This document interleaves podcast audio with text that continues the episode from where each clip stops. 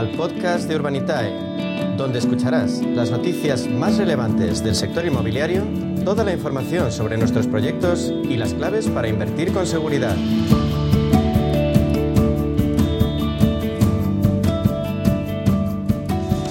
A media sesión, saben, tiene un empeño. Incrementar la cultura inversora en ese reto es relevante, es importante. El crowdfunding inmobiliario, un campo en el que es referencia Urbanitae. Y es por eso que hablamos con su consejero delegado, con Diego Bestard. Diego, bienvenido, buenas tardes. Buenas tardes, un placer. Eh, por empezar con coyuntura, Diego, según la tasadora Euroval, el precio de la vivienda va a subir un 2% de media en España y solo bajará en tres provincias.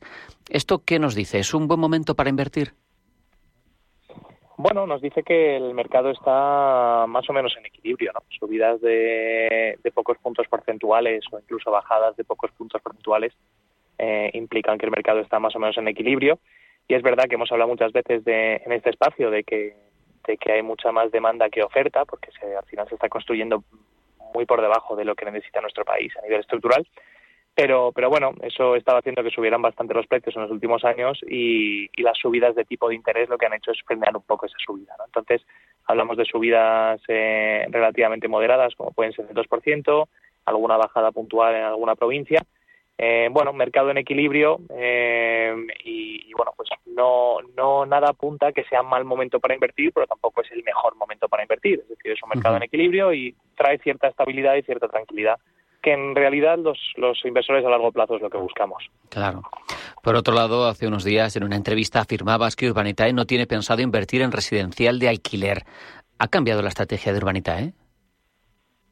Bueno, en realidad no es que, que tomáramos una decisión definitiva ni determinada, ¿no? Al final eh, hablábamos con, con, un periodista sobre, sobre la nueva ley de la vivienda y cómo afecta mm. a los activos en, en, alquiler y cómo afecta al apetito inversor, ¿no? Y, y lo que comentamos fue que al final el apetito inversor o el dinero es miedoso. Entonces, ante sí. cualquier incertidumbre de cambio de las reglas del juego, pues al final la gente se piensa dos veces antes de invertir en, en un activo que esté afectado directamente por un cambio de la ley como, como el activo residencial en alquiler.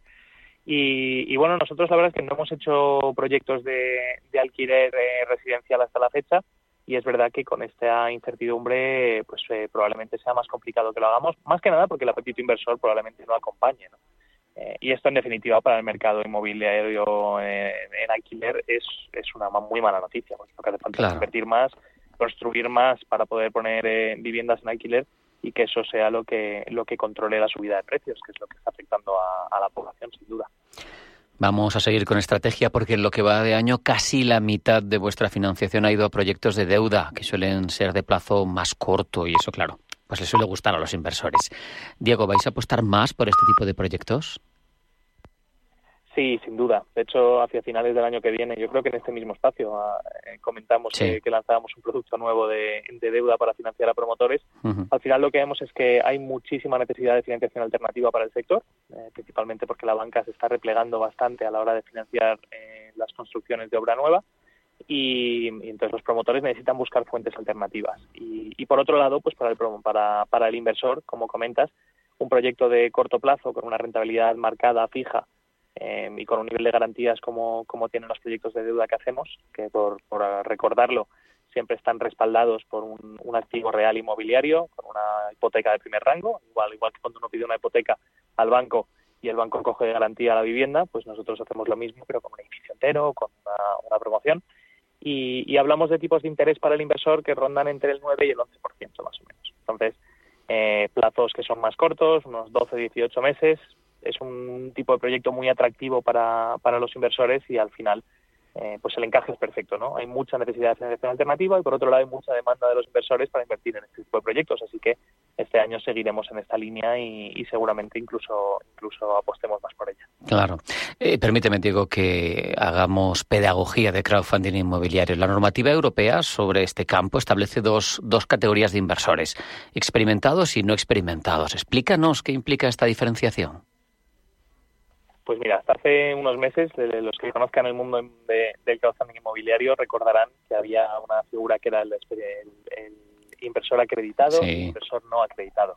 Si independicieras no acreditado, tenías unos límites de inversión, que eran básicamente 3.000 euros de máximo por proyecto.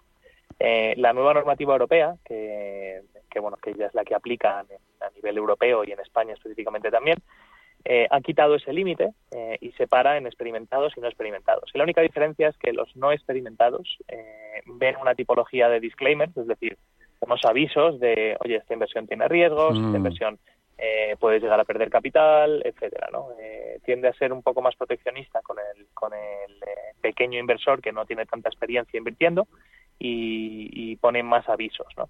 Y por otro lado, el pequeño inversor eh, también tiene la opción de retraer su inversión. Es decir, si tú inviertes hoy, tienes la opción de, durante los próximos cuatro días, eh, echarte para atrás y recuperar tu dinero, eh, que eso es algo que antes no existía. Así que, bueno, en general pensamos que es una, una nueva ley eh, y una categorización que es positiva para los inversores, ya que permite que todo el mundo invierta lo que quiera, claro. que tenga que ser NMV la que te diga cuánto puedes invertir o no. Eh, pero es verdad que tiene algo de más de protección para los inversores que deciden hacerlo. Claro, y que todo el mundo sepa eh, dónde mete su dinero. Pero además, eh, Diego, desde Urbanitae, explícanos cómo protegéis el dinero de los inversores en los proyectos.